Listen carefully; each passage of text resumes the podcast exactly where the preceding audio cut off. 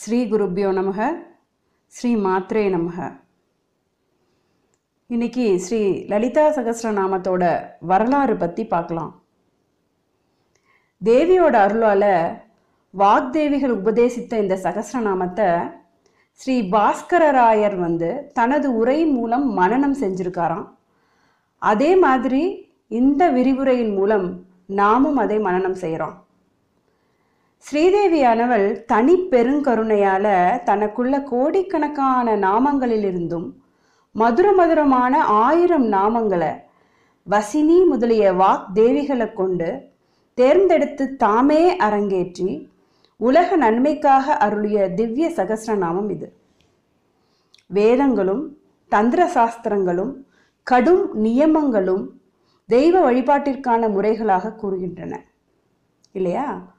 அதே வழிபாட்டு முறைகளை புராணங்கள் பலதரப்பட்ட அதிகாரிகளும் எளிதும் பின்பற்றுமாறு லகுவாக அமைத்து கொடுத்துப்பட்டிருக்கிறது. சாஸ்திரங்களில் கூறப்பட்ட வழிமுறைகளையே புராணங்கள் கதை வடிவில் அவற்றிற்கு முன்னுரைகளை அமைத்து நாம் அம்முறைகளை ஆவலுடன் பின்பற்றுமாறு அக்கதைகளின் நடுவே அந்தந்த தெய்வத்தோட வழிபாட்டை அமைச்சு கொடுத்துருக்கு. இப்போ வியாசர் பதினெட்டு புராணங்களை எழுதியிருக்கார் இல்லையா? ஒவ்வொன்றிலும் ஒவ்வொரு தெய்வத்தை பற்றிய விளக்கங்களை தந்திருக்கிறார். அவைகளில் பிரம்மாண்ட புராணம் ஒன்று பிரக்ரியா பாதம் அனுஷங்க பாதம் உபோத்காத பாதம் உபசம்ஹார பாதம் அப்படின்னு அதுக்கு ஒரு நாலு பகுதி இருக்கு. நான்காவது பதினெட்டு புராணங்களில் இப்போ எடுத்துட்டேன்னா இறைவன் தன்னுள்ள அடக்கி கொண்ட உலக மீண்டும் படைக்க சங்கல்பம் கொண்டு பிரம்மனை தோற்றுவித்து படைப்பிற்கு உதவுதல் படைப்பு பல்முகமாக பெருகுதல். ஒவ்வொரு கால வரைக்கும் அதிபரான மனு அவரது வம்ச வழி வந்தவர்கள். அவ்வப்போது உலகை காக்க இறைவனது திரு அவதாரங்கள் இறைவன் அடியார்கள். இறைவனோட தொடர்பு கொள்ள ஞானம் பக்தி வைராக்கியம் என்பனதான் சாதனங்கள். சிருஷ்டி காலம் தொட்டு இறைவனிடம் ஒடுங்கும் வரை ஒரே சீராக இயங்கும் உலக இயக்கம் இவைகளை. கதையாக சித்தரித்து வேத தத்துவங்களுக்கு விளக்கம் தர தோன்றியவை புராணங்கள்.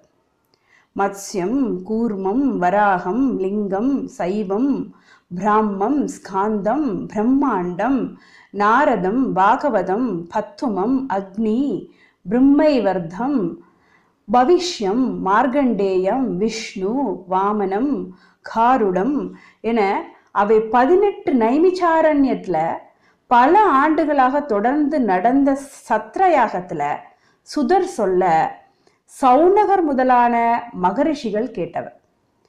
இங்கு குறிப்பிட்ட பாகவதம் விஷ்ணு பாகவதம் அப்படின்னு சிலரும் தேவி பாகவதம் தான் அப்படின்னு சிலரும் கூறுவதுண்டு. உபசம்ஹார பாதத்தில் கடைசியில் லலிதோபாக்கியானம் இருக்கு. அதில் மந்திரகண்டம் நியாசகண்டம் பூஜா கண்டம் புரச்சரண கண்டம் ஹோம கண்டம் ரகசிய கண்டம் ஸ்தோத்திர கண்டம் அப்படின்னு ஒரு ஏழு கண்டங்கள் இருக்குது ஏழாவது ஸ்தோத்திர கண்டத்தில் கடைசி பகுதியாக ஸ்ரீ லலிதா சகசிரநாமம் இருக்கு. சர்வமங்களா அப்படிங்கிறது தேவியோட பேர். என்ன பேர்? சர்வமங்களா. மங்கள பொருள்கள் அனைத்திலும் உள்ள மங்களத்தன்மை தேவியின் அருளால ஏற்படுகின்ற மன அமைதி ஆனந்தம். இதற்கு மேல வேற ஒன்றும் வேண்டாம் அப்படிங்கிற ஒரு நிறையான உணர்வு. முதலியவை மங்களத்தன்மையை குறிக்கும். மனிதனோட ஆசைக்கு எல்லையே இல்லை இல்லையா? ஆனால் மனிதனின் ஆசைகளின் எல்லையே இந்த மங்களம் தான் அதை அருள்பவள் தான் தேவி சர்வமங்களா.